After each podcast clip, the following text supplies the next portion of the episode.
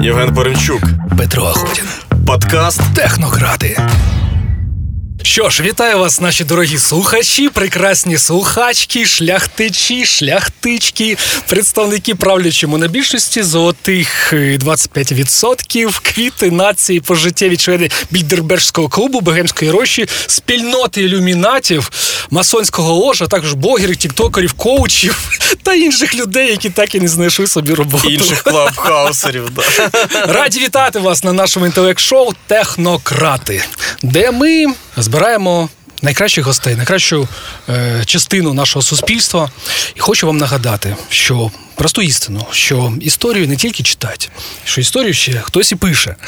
І наші гості це технократи, яким вистачило нахабства, а, сили, терпіння і віри у те, аби служити людям. Працювати у цілодобовій напрузі, в режимі випробовування, і все заради того, аби знайти шляхи покращення своєї справи, знайти зони росту, реалізувати потенціал та змінити наше з вами життя на краще. Ми запрошуємо в студію відомих особистостей, які залишили слід у історії. П'ять не путати з насліділі.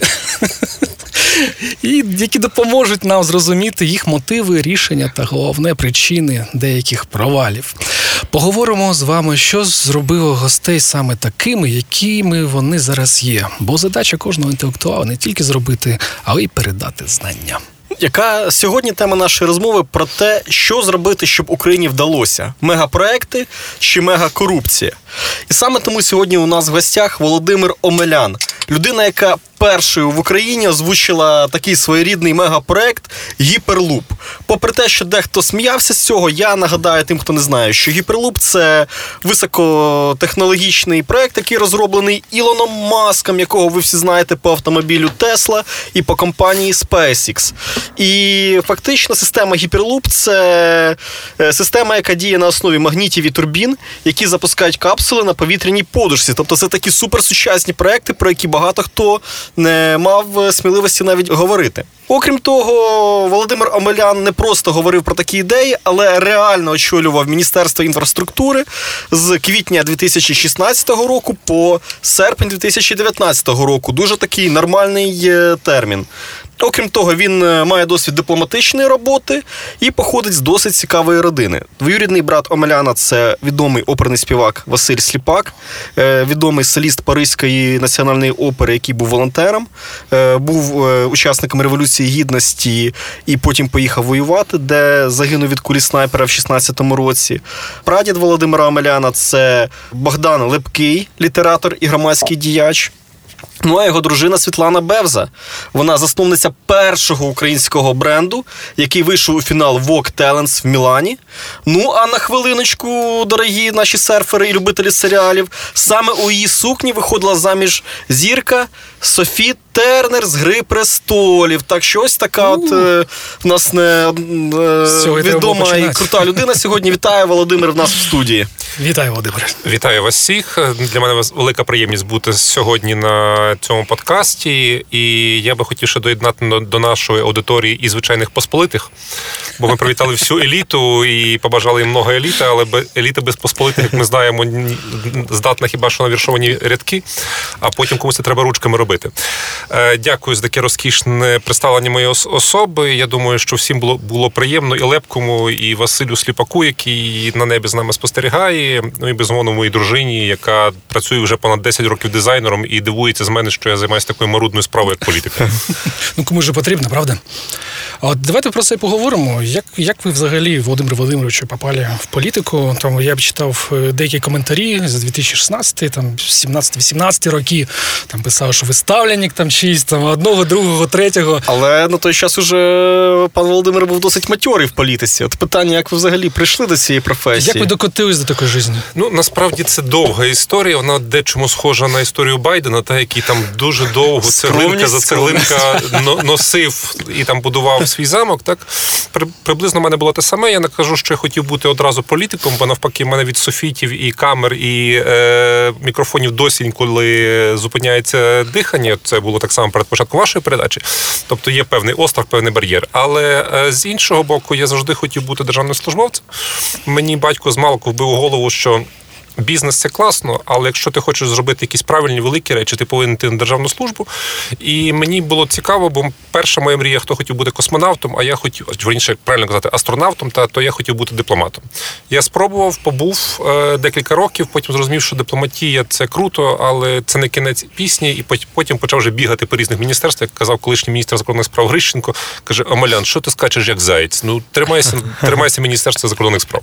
А дипломатом ви були в яких країнах? Австрія і я був тільки в Австрії за кордоном. Чотири роки там він працював, а перед тим два роки працював е, в службі патронатній покійного Анатолія Максимовича Зленка, якого uh-huh. з яким ми нещодавно на жаль попрощалися. Дуже сильний був потужний дипломат. І потім коротко працював ще з Арсенієм Яцнюком, якого була теж uh-huh. кар'єра стрибуча, і він був коротко міністром закордонних справ України. А здається, я так розумію, що звідти є англійська мова з дипломатичної служби. Пішов. Ну, англійська мова була одразу базова, була uh-huh. зі школи. І я досі пам'ятаю, як я прочався від мами, казав, що я не хочу на англійську мову, та це для чого вона потрібна. Я прекрасно розмовляю українською, читаю російською. Мама каже, ні, ти мусиш. І вона була права. Тобто, окрім англійської, ще є трошки німецька, французька, були спроби китайською, але на початковій стадії зрозумів, що я і китайці це різні країни.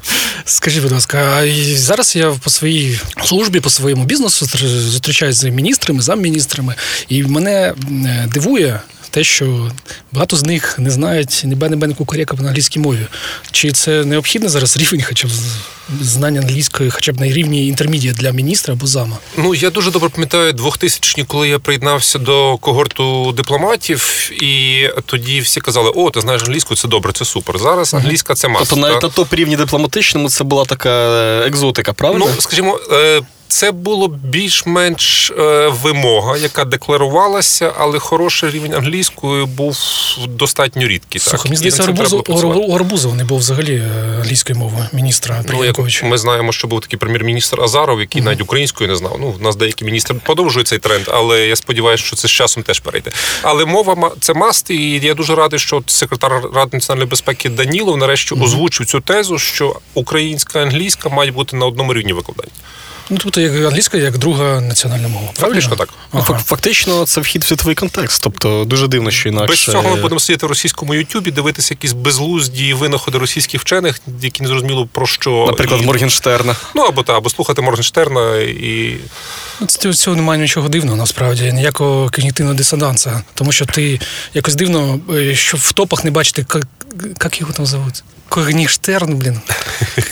Моргенштерн, Моргенштерн. ранкова зірка в перекладі з німецької. А, Так, це було б дивно, там бачити якось бахає без Шуберта, а йти по вулицям, бачити це, це, вибачте, гівно під ногами, ці всі банери, ці всі розклейки. Е, тому все все окей, все законно. Чи правильно я розумію, що ну, в принципі ви з політиків, ви з державного управління, і так дивно, що в цій атмосфері бездарності, апатії, ну мені здавалось, не роляться бриліанти, які потім щось хочуть і будуть. Знаєте, це маховік, він же ж зупиняється, який всередині крутиться.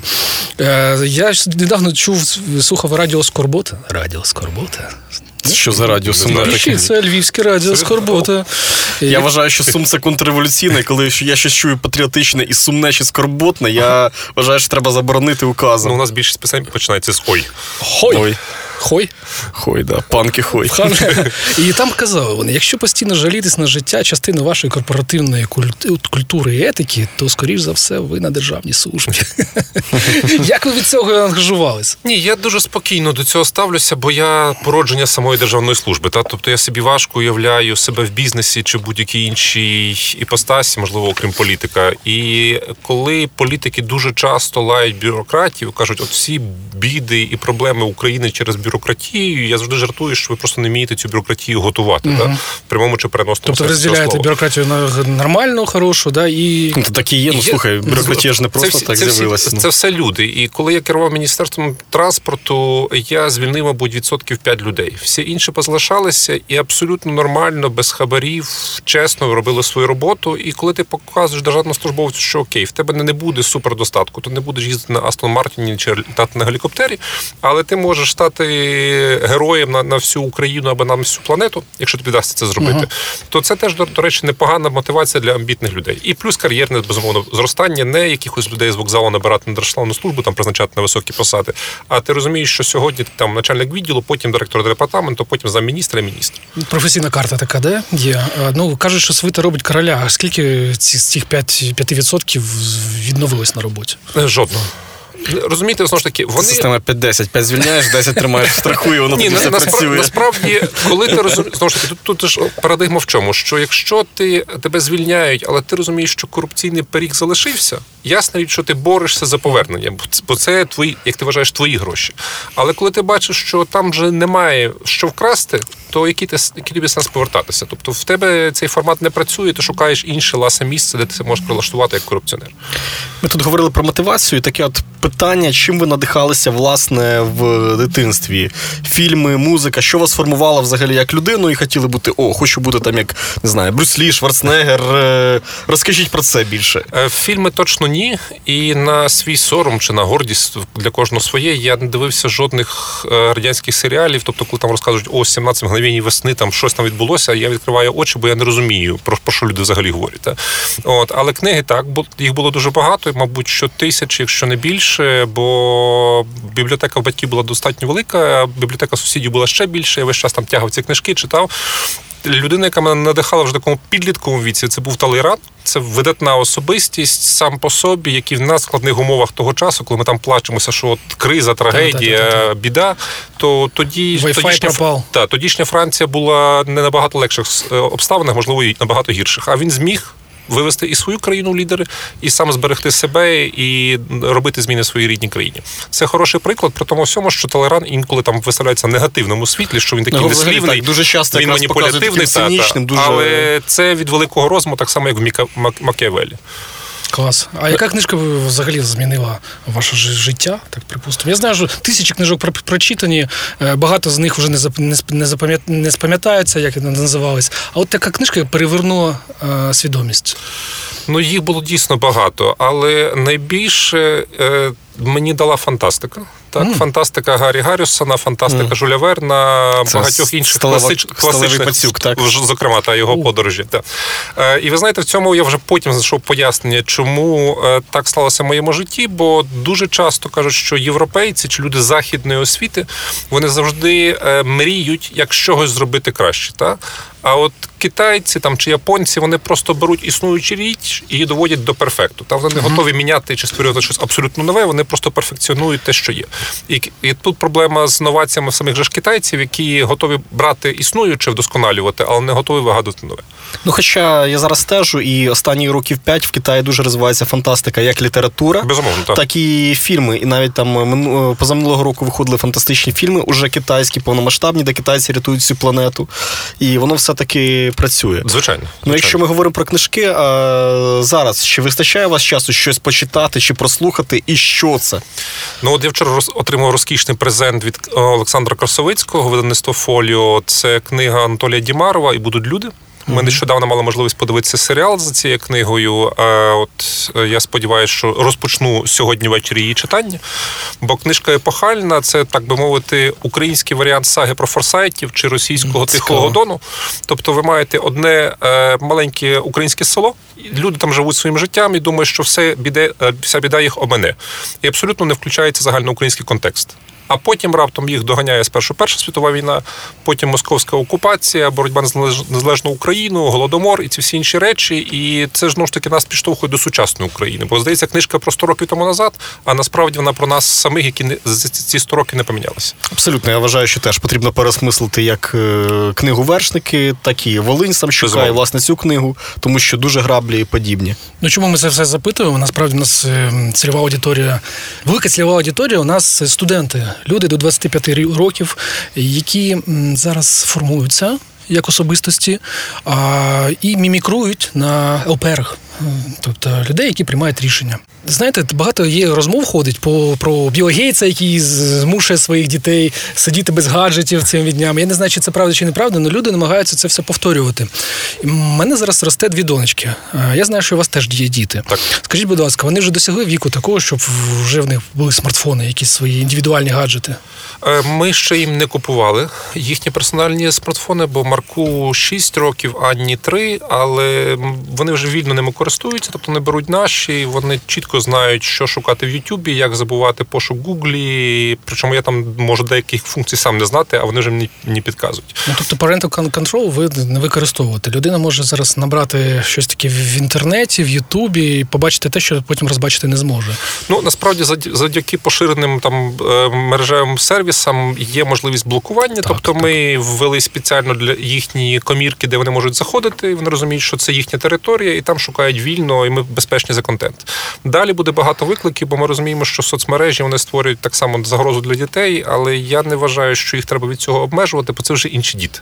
Та це, це свого часу, якби нас закрити вдома і тримати в чотирьох стінах, не випускати на вулицю. Так само зараз ми мусимо випускати в світовий простір. Ну так і багато хто старався, але вилазили через квартирки. Абсолютно, абсолютно, абсолютно. І тут ми виходимо, знаєте, на який рівень? Рівень дискусії того, що краще там DuckDuckGo, який там про приватність, або про Google, який проти приватності, але за безпеку.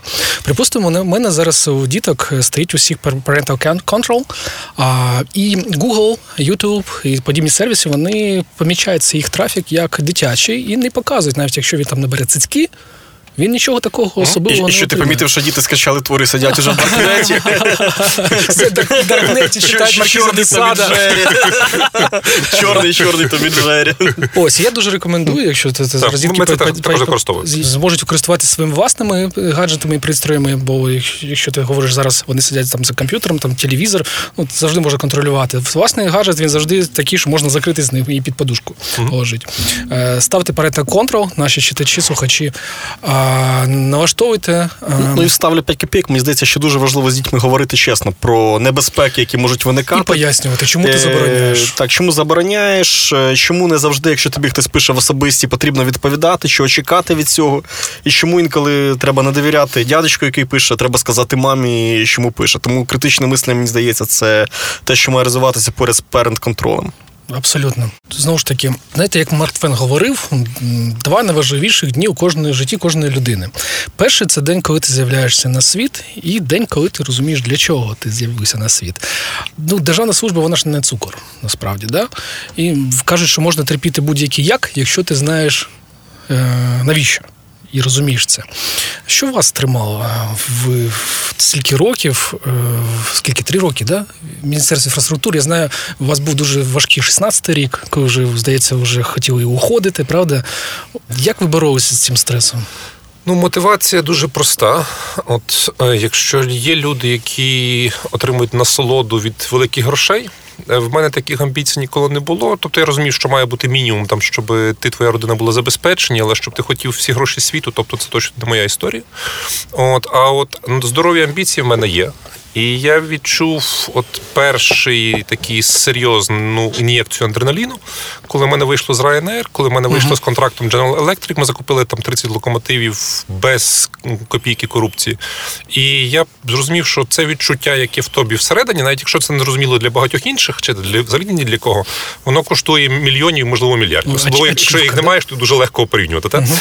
От, Але для мене це не, не, не критична історія. Тобто я розумію, що на кожній держслужбі якщо ти працюєш, а я працював майже 19 років до до звільнення, uh-huh. то ти маєш мати довге дихання. Немає там таких швидких там перемог і е, якихось там легких е, е, досягнень. Це тільки так скажімо, політики буває. От я прийшов і збудував дорогу. Та я там я прийшов і ми полетіли. Насправді, кожен win, тобто це означає, що хтось дуже довго працював, щоб ти міг публічно це все потім продати. Тому, знаючи всю історію, я спокійно ставився до поразок і, в принципі, дуже тішився перемогам. Ну і власне ми зараз підходимо вже до такої речі: збудувати дорогу чи збудувати щось більше. Я хотів би плавно перейти до питання мегапроєктів. У нас дуже часто критикують, говорять, що вони не на часі, тому що війна, криза, все інше. Е, нещодавно я прочитав книжку Мегапроекти і ризики анатомія амбіцій, і там взагалі вказувалось, що мегапроекти це ніби дуже погано, часто там є перевитрати. В той же час ми бачимо, що великі держави, на кшталт Китаю, чи навіть Сполучених Штатів Америки, їх проект Стіна, який розвивався в часи Трампу. Е, та сама Туреччина, яка зараз оголосила себе лічебницею трьох континентів і будує масово лікарні, туди приїжджають робити все від е, пересадки органів до пересадки волосся. Вони займаються такими от мегапроектами. Ну і власне про інфраструктуру. Тобто, якщо ми подивимося на слова відомого соціолога Зігманта Баумана, то він говорить про те, що зараз мегапроекти це велика війна за незалежність від простору. Тобто, ось е, гіперлупом, е, такими мостом тунелем, як будувався між Швецією і Данією, люди фактично виграють час і отримують владу над простором. От в мене таке питання до вас: як ви думаєте, які можуть бути ознаки успішності мегапроекту, і чи на часі будувати мегапроекти в Україні? Чи це взагалі просто міф для того, щоб вкрасти гроші? От е, чи можемо ми дозволити собі мріяти? Можливо, навіть би так сформулював це питання. Якщо ми говоримо про фізичні мегапроекти, та бо є мегапроекти і наукові розробки, і багато інших речей, то треба чітко розуміти, що в перші 15-20 років вони ніколи не будуть окупними. Та хто би що не розповідав, е, це величезна інвестиція коштів платників податків в перспективу. Так тобто, реально ми будемо розуміти через років 15-20, якщо мегапроект вдали він чи не вдали. Якщо ми вгадали, бо ситуація на ринку теж дуже часто міняється, і раптом може виявитися, що аеропорти чи якісь інші компоненти інфраструктури були просто не потрібні. Треба було займатися гіперлупом, та чи треба це було займатися умовно SpaceX. Байкала Амурська магістраль. Та, пов'язати різні Я, я пам'ятаю Закарпатський аеропорт, який mm-hmm. Володимир відкрив і здається, він тоді був потрібен. Навіть е, мотор Січ злітали, але зараз він але зараз знову не працює, mm-hmm. знову обіцяють відкривати. Ну це це нормально для нинішньої влади. А скажіть, будь ласка, ну, а хіба любий мегапроєкт має бути окупним? Там ж він ну, не завжди має заробляти. Я думаю, що давайте це обсудимо, тому так, що тобто, завжди є бізнес-логіка, є логіка інша. Завжди є ризик, що якщо ви хочете збудувати піраміду в пустелі, а ваші ваші люди не мають що їсти, ну це виглядає достатньо виклично і дивно. Та навіть якщо ви поясните, що це прямий зв'язок з космосом космосом йде з верхів'я цієї піраміди.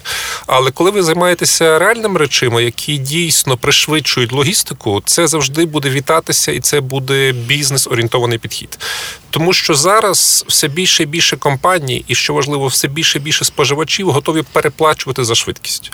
Тобто, якщо ви скорочуєте умовно доставку товару не через Суецький канал, який раптом зупинився, а у вас є доставка умовно північним каналом, який можливо через потеплішання е, буде звільнений для Е, цілорічного е, судноходства, це одна історія. Так, якщо ви інвестуєте е, речі, швидкісні потяги, які доставляють там умовно вам гаджет з Китаю в Україну за тиждень це вже хороша історія. Якщо ви інвестуєте кошти в те, щоб з одного кінця в Україну в іншу кінець можна було потягом переїхати за 3-4 години, а не 12-25 годин, як зараз. Це супер історія.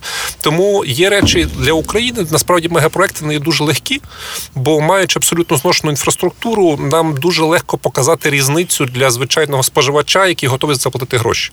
Для Франції, умовно, ви підвищуєте швидкість з 200 км до 250 км. Окей, на 20 км різниця. Ну можливо можливо, але чого я маю платити двічі більше за це для України, коли ви кажете, що у вас зараз е, літак домчить, чи у вас лоукост коштує раптом 10 разів дешевше, ніж це було раніше, це разюча відмінність. Ну і тут в мене з'являється питання: а як тоді розподілити ось е, інвестиції приватні і певні державні? Наприклад, є Укрзалізниця. Я пам'ятаю, що ви були прихильник того, щоб е, більше її відкрити для приватних інвесторів. Але як тоді контролювати і регулювати? Хто все таки буде відповідати за інфраструктуру, хто буде просто брати щось в концесію? Тощо. Тобто, яка тут який є баланс між державою і приватним інвестором? До речі, поки буде відповідати наш гість, я перезвоню е, Аміні. Це людина, яка хотіла поспілкуватися в прямому ефірі з нами окей, задати окей. питання по Укрзалізниці. Добре. З Укрзалізницею пропозиція, щоб зайшов приватний е, оператор вагонів і е, локомотивів, це фактично був крок відчаю. Бо я розумів, що е, політики І корупціонери великого гатунку не хочуть відпускати залізницю своїх рук. І вони будуть боротися всіляко за цей ресурс різними методами, аби тільки зберегти контроль над Укрзалізницею. І я сподівався, що за рахунок того, що є приватний перевізник, ми зможемо показати вартість реально перевезень. От коштує стільки, то перевезти одного пасажиру чи тонну вантажу без корупції, а ось тричі дорожче з корупцією. Е, Я все таки вірю, що суттєві інвестиції в державі можливі. І тут можна йти різними шляхами. Можна втрачати кошти платників податків, але їх ніколи не вистачить для мегапроекту. Можна йти турецьким шляхом, як вони роблять. Це концесійні проекти, але під гарантовані виплати з боку держави. Оці всі чудові речі, які ми бачимо в Туреччині Ердогана, там мега-аеропорти, та які збудовані Стамбулі відкрити нещодавно, канали, які вони хочуть будувати, попередні е, мости над, над Босфором. Вони насправді все концесійні. Тобто турецька держава взяла на себе зобов'язання протягом наступних 10, 20, 30 років повертати кошти приватному забудовнику. І це, до речі, прибуткова річ для усіх, можливо, навіть для- Ердогана. Дякую величезне. У нас на зв'язку Аміна. Вона мала до вас питання на рахунок Укрзалізниці. Аміна, слухаємо вас. Вітаю. Вітаю Мене звати Аніна Козин. Я е, депутат Фортечної районної у місті Кропивницькому ради. По-перше, вітаю з запуском підкасту і маю Дякую. питання до гостя інтерв'ю Володимира Умеляна.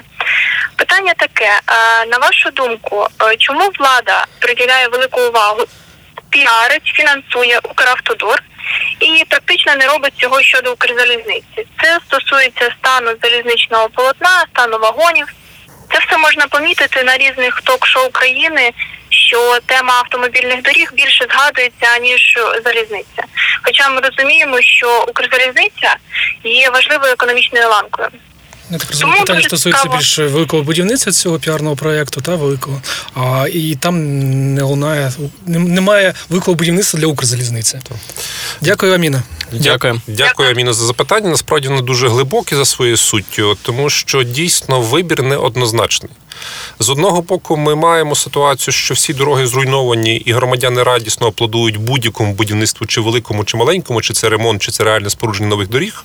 З іншого боку, залізниця в точно такому самому стані, швидкість падає, якість послуг е, знижується з кожним роком. Чому обрали цей напрям? Я думаю, дуже простий, і це просто легкість організації корупційних схем.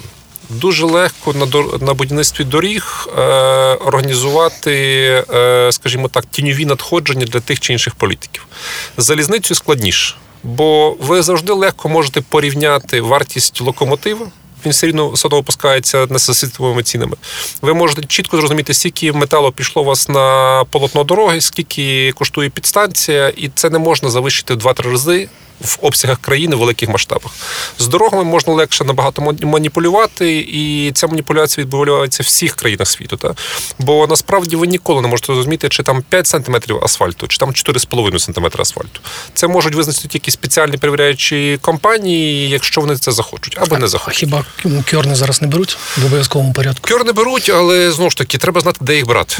Тобто, якщо керн на підйомі, це одна точка асфальту. Якщо е, він на спуску, це абсолютно інша. І це фізична особливість. Та? І тут завжди з цим можна бавитися як завгодно. Ну, офіційно звучить, що так як залучаються кошти Світового банку, то там іде велика звітність і є міжнародні аудитори, які перевіряють якості цих робіт. Це дійсно так? Чи І так і ні. Безумовно, що процедури Світового банку чи міжнародних фінансових інститутів вони є складніші, вони триваліші, і вимагають більш суворого підходу до контролю якості.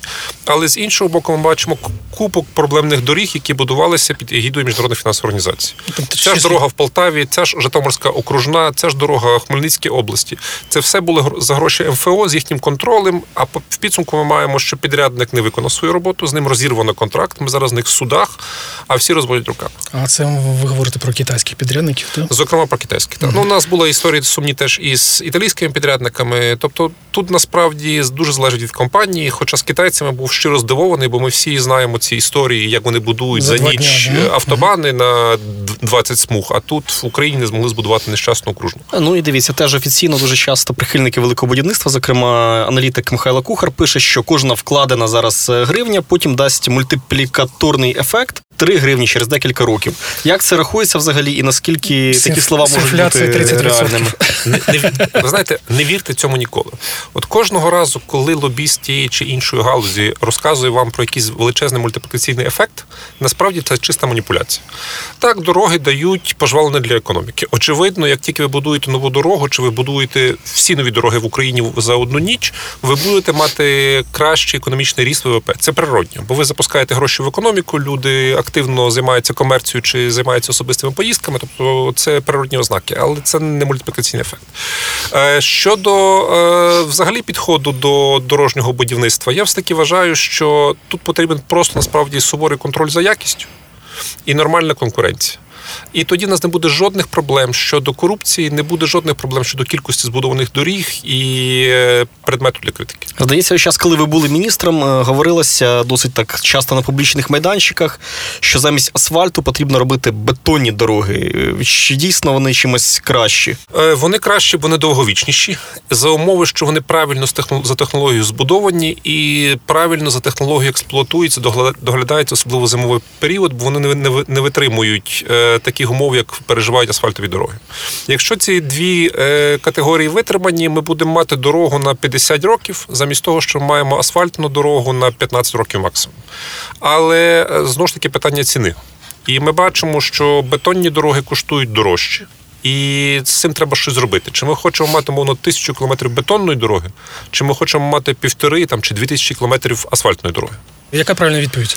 Е, Я все-таки виходжу з того, що основні напрямки, які мають високе вагове навантаження, тобто це де їздять зернові фури, там ще ще якісь велика кількість автомобілів, це мають бути бетонні дороги. А Wait Motion не вирішить це питання з перевантаженими автомобілями? Ну, ви знаєте, він чомусь досі не запущений. Хоча ми стартували з цим проектом у 2019 році. Перші майданчики були змонтовані навколо Києва, але досі ні законодавчо, ні фізично він не втілений. Розкажіть, будь ласка, він що це таке? існує, але його немає. Wait Motion? Wait Так, так, це для технологія для, для того, щоб вимірювати навантаження на ось машини в Русі. Ну і я так бачив, що є ці нібито знаки дорожні про те, що ці мобільні майданчики зважування, але я, чесно кажучи, не бачив, щоб вони працювали, скільки Ну, проїжджав. Де-факто вони працюють, так тобто вони зважують, хоча там є достатньо серйозні похибки. Але проблема в тому, що після того, як ти проїхав з порушенням вагового контролю, ти маєш одразу зупинятися.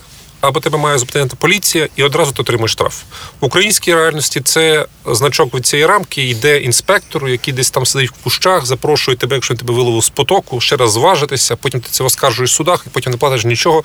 Бо тут теж цікаво подивитися, от підсумок діяльності трансбезпеки, яка займається, власне, зокрема, рамковим контролем Weight Motion, з тим, які реальні кошти не отримали на свої рахунки. Декларується дуже багато, а в реальності надійшло дуже мало. Ну зараз е, бившого голови Укртрансбезпеки, ви знаєте, і обшуки були, наскільки я пам'ятаю. Ну, це вже якийсь четвертий, кримінальні- по-моєму, керівник за останні півтора року. Тобто я вже я, я, я думаю, що якщо пам'ятаю. йдеш політику, це маєш просто зрозуміти, що тебе почнуть приходити з обшуком, будуть чорні кампанії. Це просто ти до цього маєш готуватися, якщо хочеш йти в Абсолютно. політику і все. Абсолютно. Тобто, Ну, все це таке. тут навіть не про політику, слухай. Ну інші ж люди живуть якось і немає кримінальних справ.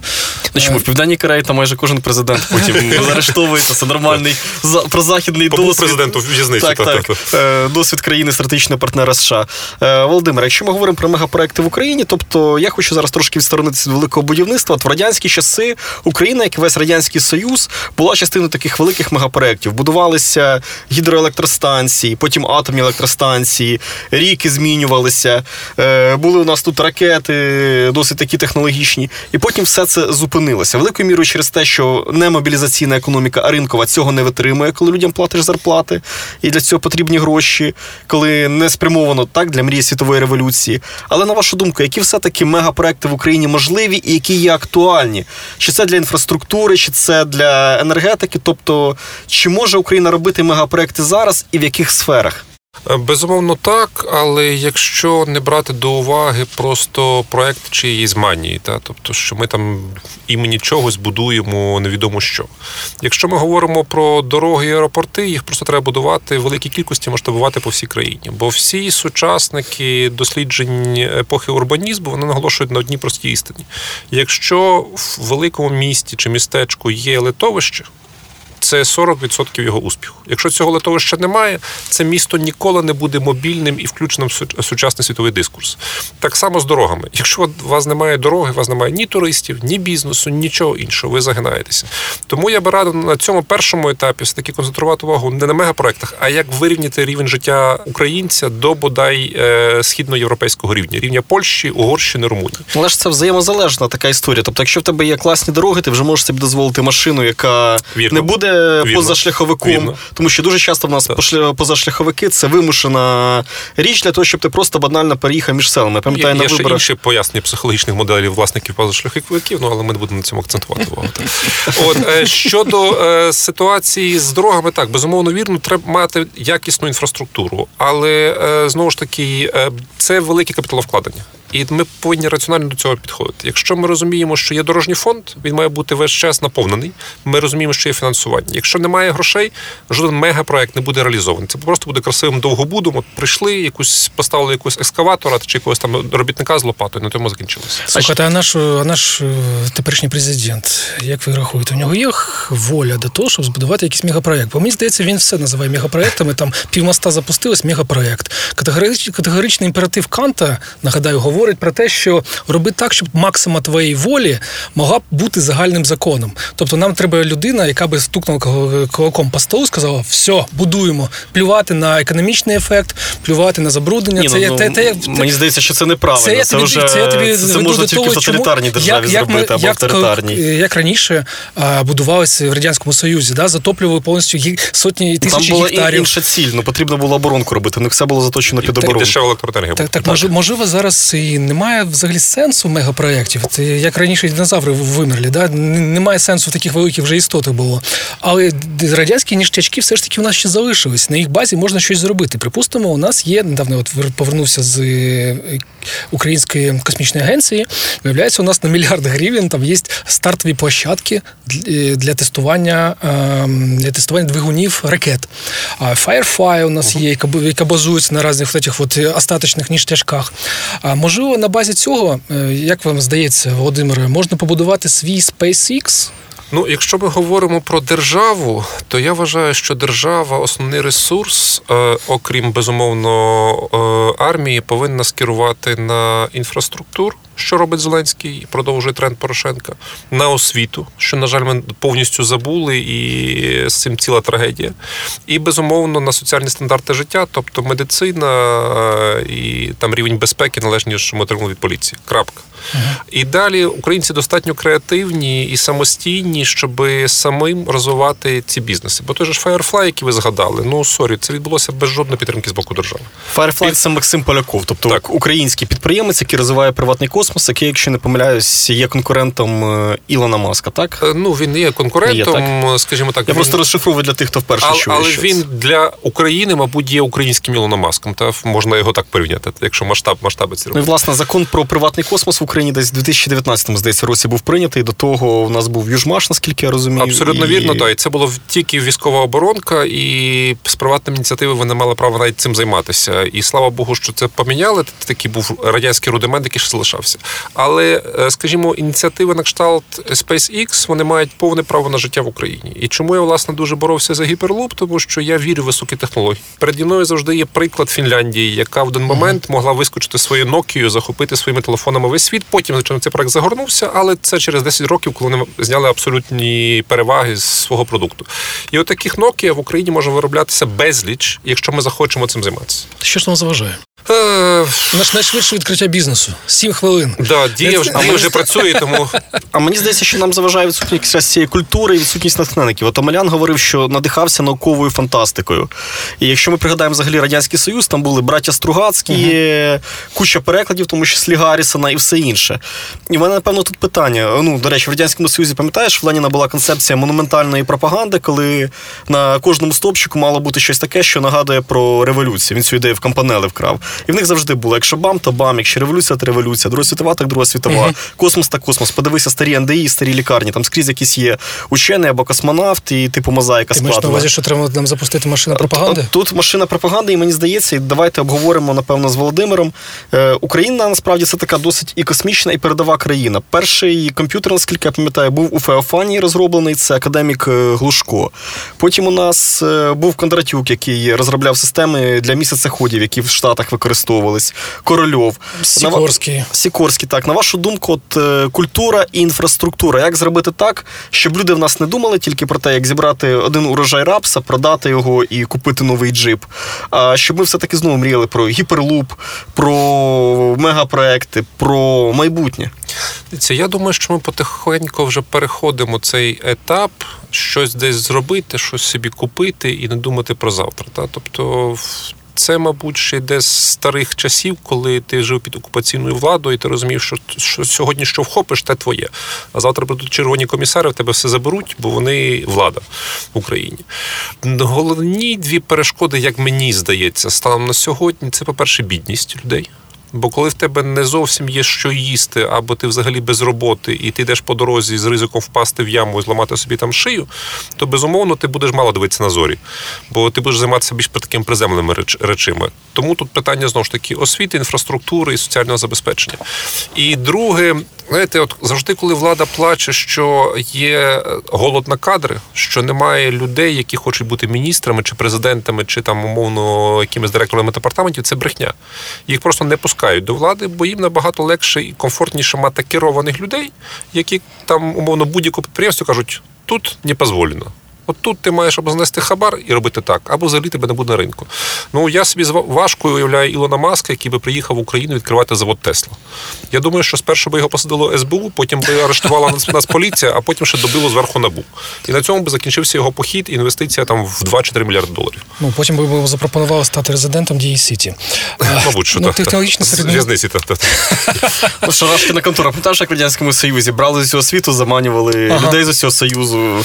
Е, Берія їх курував, і вони придумали технології. До речі, мені здається, більшість так е, космічних Ну, е, на, на речей були жаль, так, як не цинічно, Берія в своїх мемуарах згадує, що найпродуктивніші вчені це ті, які були у в'язниці, тому що людина під загрозою власного життя то готова на все. А от людина, якій ти створиш просто комфортні умови, даєш зарплату, то він не мотивований до Але ми пойдемо другим путем. Ми не будемо повторювати я, цих я сподіваюся, що більше повтору не буде. Та нам, нам вже було досить. Так, ніколи знаєте, знову. техно- технологічне середньовіччя з елементом марк- маркетингового карго-культа такого, то що зараз тягнуть з Європи все, що тільки можна, е, всякі GDPR і тому подібне, замість того, щоб тягнути якісь нормальні реформи, які підходять саме нам, під наш менталітет. І всі тяжкі чаще знайти зараз Так якраз під наш менталітет е, Володимир все сказав. Беремо інвестора, беремо в нього 2 мільярди, садимо його і забираємо інвестора і 2 мільярди. Ну от потім після таких слів дуже важко знайти людину, яка що володіє ідеологією корисної дії. Насправді Ми засуджуємо такі методи. Це був сарказм.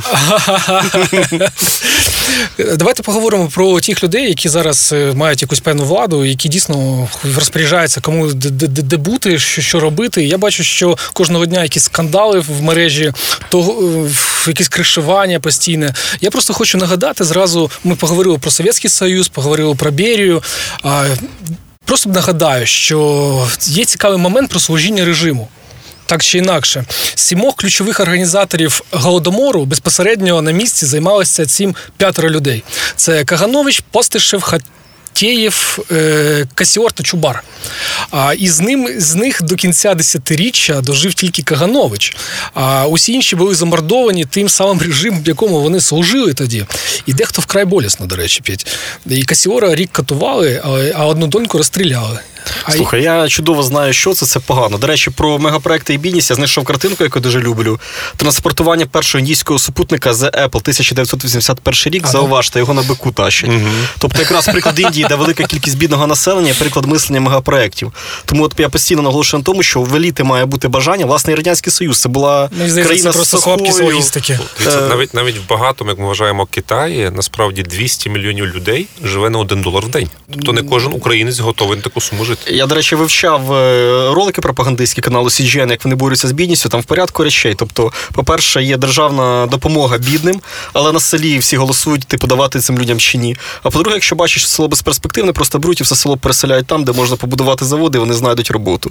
Тобто там досить Так. просто Це правда. це вирішується. Ну, в тебе така диктаторська е, речитатив. Раз і зробив. Раз і зробив, так. Да. Такі китайські моделі пропагандуєш. Пора президент. Я нічого не пропагую, я говорю, що таке є в світі. Шарапова, до речі, моя. От, зв'язочка, да, через яку я захожу в Фейсбук. Бо там я підписана на групу офіційно, е, офіціально, і вона. Взагалі, її головна зброя це не краса, це психологічна стійкість і бойовий дух. А що ви рахуєте своєю головною зброєю? Магію. Е, терпіння. Ви знаєте, е, при тому всьому, що багато було достатньо викликів, і дуже багато було провокацій з розрахунку на те, що я просто психану, г- гримну, як пер- переважно робить більшість політиків, та що типу, слухайте, та я мене все дістало, та займайтеся самі. Я отут Д'Артаньян, ви всі нічого не розумієте, я пішов. І дуже багато разів так хотілося саме вчинити, але тоді я розумів, що я просто зраджу ідею і зраджу там проект, якому я присвятив багато часу і обіцяв довести його до кінця. Тому е, під час там епопеї з Ryanair, коли там мені доводили, що квиток за 500 баксів до, до Берліна це краще, ніж за 50 доларів до Берліна, та там чи інших речей. Я завжди розумів, що якщо ти стоїш. І ти не впав, ти повинен тримати удар і йти далі. Тому я вважаю, що от в політиці і взагалі при будь-якому такому проектному довгостроковому менеджменті головне мати достатньо терпіння. Безумовно, ти маєш розуміти, що ти робиш, ти повинен е, чітко уявляти, куди ти йдеш, і чи в тебе є достатньо для цього ресурсу. Але якщо в тебе немає терпіння, це все нічого не вартує. Тож, слухачі, секрет е, успіху від Омеляна це перше, чітка візія, Не терпіти, а, а ти і а не бути терпілою. Так, Ну да, тобто, якщо ти кудись ведеш, то треба розуміти, куди йдеш, в тому числі своїм життям. І в нас тут невеличкий е, бліц є. Пропоную коротко з ним повідповідати. Подкаст Технократи.